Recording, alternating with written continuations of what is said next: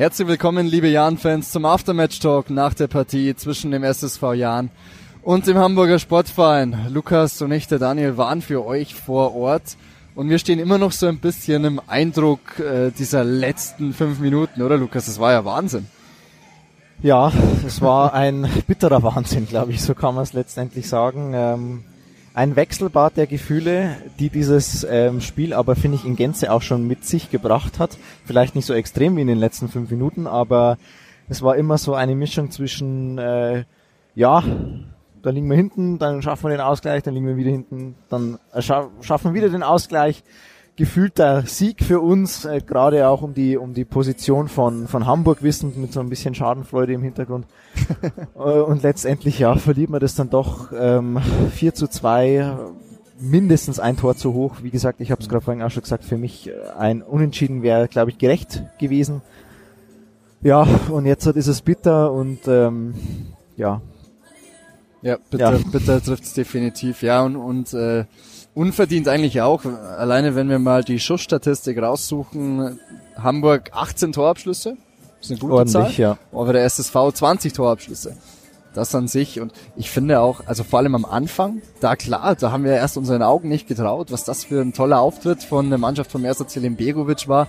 Matchplan klar, Hamburg irgendwie überrumpeln, überrennen und das ist auch ja. ganz gut gelungen. Vielleicht im Nachhinein das der Punkt, dass du verpennt hast, in der Anfangsphase ein Tor zu machen? Auf jeden Fall. Wir haben uns ja auch in der Halbzeit schon drüber unterhalten. Also in den ersten 20 Minuten musst du eigentlich mindestens eines machen. Dann, äh, ja, glaube ich, braucht man kein Orakel sein, wenn man sagt, das Spiel verläuft vielleicht ein bisschen anders. Ja, haben wir nicht gemacht. Äh, dafür haben wir gleich in der, in der zweiten Halbzeit zu Beginn dieses schnelle Tor gemacht, von mhm. dem wir noch äh, gehofft haben, dass es kommt. Ja, und dann äh, muss man aber leider auch irgendwo sagen, Knackpunkt dann natürlich dieses 3 zu 2, das du äh, in dieser Schnelligkeit niemals bekommen darfst. Ähm, ich hab's, muss jetzt tatsächlich auch nochmal im Gedächtnis ein bisschen kramen, wie da die Entstehung war, aber wie du schon auch gesagt hast, während des Spiels, eigentlich direkt im Gegenzug vom Anstoß weg, kriegst du ja, da das ja. 3-2 und das, das ist so bitter und es darf eigentlich nicht, nicht sein. Total. Ja, ich habe es auch nicht mehr ganz im Kopf. Ich glaube, da ging es der Mannschaft genauso wie uns. Wir waren noch so ein bisschen im, im Kopf dabei, ja, Ausgleich, eher 2-2. Mhm. Und als wir dann hingeguckt haben, dieses Gewühl im Strafraum, wir haben es in der Übertragung schon gesagt, dann semmelt Alidu eh noch drüber. Und ich denke, wow, okay, vielleicht noch mal Schwein gehabt. Und ja. dann kommt aber Wagnumann da noch mit links ran und macht da echt dieses 3-2. Aber Hast du beobachtet, wie die Hamburger Bank da das gefeiert hat? Die sind alle voll auf ja. dem Rasen gelaufen. Da siehst ja. du auch, was das hier für, für Hamburg bedeutet hat, dieser ja. Sieg. Ein unglaublicher Druck. Ähm, die haben, klar, logischerweise noch nicht abgeschlossen damit, dass sie aufsteigen. Ja, wahrscheinlich müssen sie es auch. Äh, die Häme sind ja schon so ein bisschen ausgeschüttet worden und wenn es dann ja. jetzt seit hier und heute offiziell gewesen wäre, dass eigentlich so gut wie keine Chance mehr besteht, aufzusteigen, dann äh, kannst du dir vorstellen, was da auch wieder medial los ist und der HSV und jetzt hat schon dann, glaube ich, das vierte Jahr jetzt hat schon oder dann das fünfte Jahr ja, in Folge in der zweiten Liga, ähm, wobei man ja eigentlich ja direkt wieder aufsteigen wollte und also das ist, da glaube ich, kommt dann so viel zusammen in, in so einem großen Verein, bei dem es ja immer brodelt und köchelt, sage ich mal und äh, ja, also auch wie gesagt, was die für einen Druck haben, dass da dann äh, so das abfällt, ist irgendwo menschlich, kann ich auch nachvollziehen. Und wenn ich HSV-Fan wäre, dann äh, ja, würde ich wahrscheinlich genauso reagieren. Für ja. uns ist es halt jetzt umso bitterer. Ja, der HSV, die bisherigen Spielzeiten in der zweiten Liga immer irgendwie geschafft, Vierter zu werden. Wer weiß, wo sie dieses Jahr dann, ja. dann landen. Aber du hast vorher offiziell machen gesagt. Das wäre natürlich auch ein super Ding gewesen für uns heute mit diesem einen Punkt. Mhm. Wäre es wirklich auch felsenfest. So müssen wir das Felsen aus Felsenfest, sag ich mal, noch weglassen. Ja. Es ist ja so, wenn wir uns die Tabelle anschauen, wir sind aktuell neun Punkte vor Dynamo Dresden und haben auch das bessere Torverhältnis. Dynamo minus zwölf, der SSV mit plus drei. Also 15 Tore, besseres Torverhältnis, neun Punkte Vorsprung bei noch drei verbleibenden Spieltagen. Wir wollen nichts beschreien, aber auf gut Deutsch gesagt, was soll da noch passieren? Was soll da noch passieren? Und vor allem, du hast es ja auch gesagt, nächste Woche direkt das Duell in Dresden. Ähm, also, blöd gesagt, uns würde ja schon ein Punkt reichen. Ähm, das ist sicherlich nicht die, die, die Marschrichtung, äh, wie Mersa Begovic das sieht. Klar wollen wir da hinfahren und drei Punkte holen.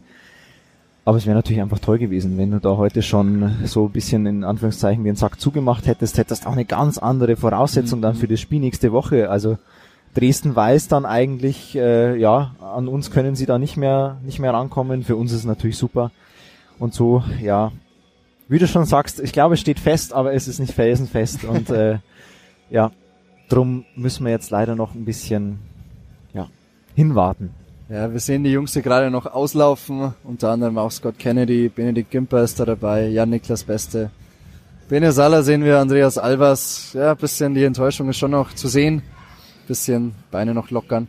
Aber ich finde, man kann mit äh, gehörig Selbstvertrauen nach Dresden fahren, weil der Auftritt heute an sich, ich fand den bis auf einzelne Phasen, die du immer im Spiel hast, fand ja. ich das heute ein sehr gutes Spiel eigentlich vom SSV.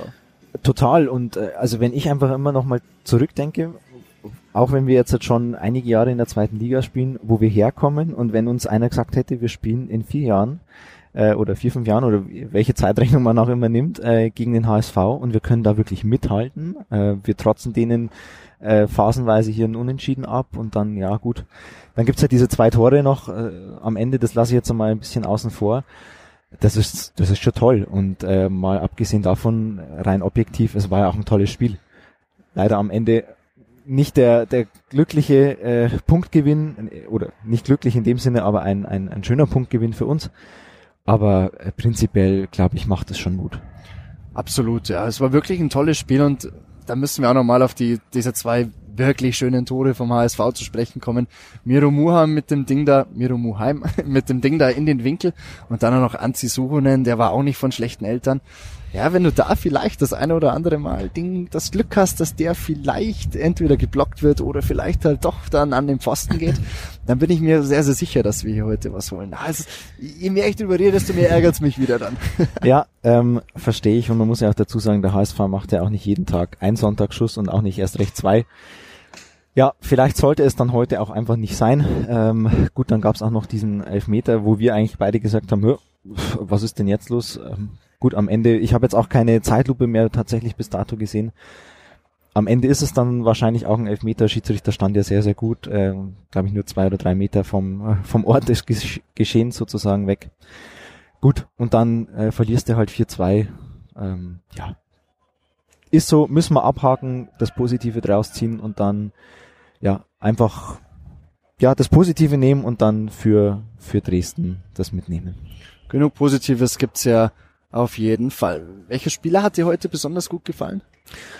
Boah, also ich möchte eigentlich gar keinen so richtig oder kann auch gar keinen so richtig richtig herausheben von der Einstellung, vom von der Galligkeit, von der Giftigkeit. Ähm, Beste auf jeden Fall. Ähm, auch wenn es manchmal so fast schon ein bisschen drüber war. Also da gab es echt so Momente, wo ich mir dachte, so, mh, hm, okay. Ähm, ansonsten, das war, finde ich, einfach trotz der Niederlage eine gute, geschlossene Mannschaftsleistung. Ähm, ja, ja, bin ich, bin ich bei dem jetzt Schibnowski vor allem in der Anfangsphase mhm. gut gefallen. Bisschen beflügelt, wahrscheinlich auch von seinem ersten Tor letzte Woche gegen Rostock. Und an sich bin ich aber total bei dir. Das war wirklich eine, eine gute Mannschaftsleistung, mal mit guten Aktionen einzelner Akteure. Aber was wir auch klar ansprechen müssen, finde ich, ähm, defensiv haben wir schon auch bei den Weitschusstoren, so schön sie waren in der Entstehung und vor allem auch beim dritten Gegentor, da haben wir schon ein bisschen alt ausgesehen teilweise. Das muss man, denke ich, auch so klar benennen. Ja, ich glaube, da müssen wir einfach früher draufgehen. Also das hatte manchmal auch so den Anschein, äh, gerade jetzt vielleicht auch nicht bei diesen bei diesen ähm, Gegentoren, aber auch wenn ich an die Szenen, äh, an die Flankensituation über rechts äh, mit Jatta denke, ähm, immer noch so ein bisschen diesen Schritt zu spät, ein bisschen zu behäbig, einfach dieses diese Schnelligkeit, vielleicht auch diese Fitness im Kopf, ähm, dass die natürlich am, am Ende einer Saison auch mal irgendwann ein bisschen abnimmt. Das ist alles klar, alles verständlich. Äh, ich könnte es auch nicht besser, also um Gottes Willen, aber ähm, ja, vielleicht sind das dann einfach eben diese klassischen ein, zwei Prozent, die dann am Ende den Unterschied ausmachen und heute waren es dann halt eben zwei Tore Unterschied. Ja, finde ich, finde ich treffend zusammengefasst. Das war nicht oft, dass wir defensiv so gepennt haben, aber die ein, zwei Mal, die waren halt dann eben ausschlaggebend und so.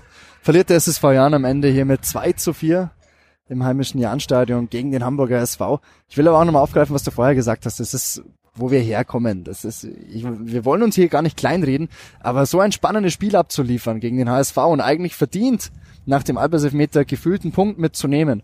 darauf kann man, denke ich, schon stolz sein. Und ich finde, die Mannschaft hat auch dieses Lob verdient. Wenn man dann noch diese einzelnen Fehler abstellt, dann sage ich, ist nächste Woche in Dresden dann endgültig auch alles in trockensten Tüchern, was die zweite, was die zweite Liga nächstes Jahr angeht. Genau. genau. Dann haben wir den Felsenfest Klassenerhalt. Gut. Sehr dann, schön. Dann, dann war's das hier von uns, würde ich sagen. Lukas. Genau. Bleibt auch uns nochmal an dieser Stelle euch ein schönes Restwochenende zu wünschen, während hier nochmal die Spieler an uns vorbeiziehen, langsam auslaufen. Stadion jetzt schon, ja, fast leer. Nur noch ein paar Ordner, ein paar Medienvertreter. Werden auch wir langsam ausgehen hier. genau. Wir haben uns ja auch heute sportlich richtig verausgabt hier. Ciao, servus. Auf der Matchtalk, auf der Matchtalk. Ich bin sowas von frustriert. Ich, wenn mir beide Beine breche übrigens, ja, dann liege ich nicht so lange wie der HSV auf dieser Liegewiese, wo es gemeint haben. Also der, wenn heimkommen, ist gerade Wasser mehr in der so ein Schmutzspülen die zusammen, was der Tim Walter eigentlich will. Verstehe ich auch nicht, aber gut, war ja nicht verstehe. Wenn er in Bundesliga will, der Alex Meyer so nicht. Keine Ahnung, ich fühle einfach da keinen sicheren Rückhalt nicht. Geht mir persönlich so, vielleicht sie ist auch falsch. Bin wie gesagt, einfach unglaublich frustriert, was der Kuvara manchmal für Fehler macht, das macht mir auch wahnsinnig. Sie haben eigentlich gut gespielt, aber wenn mein Vater immer so schön sagt, das Tor treffen sollte nicht, wer kein Tor schießt, kommt da nicht rein.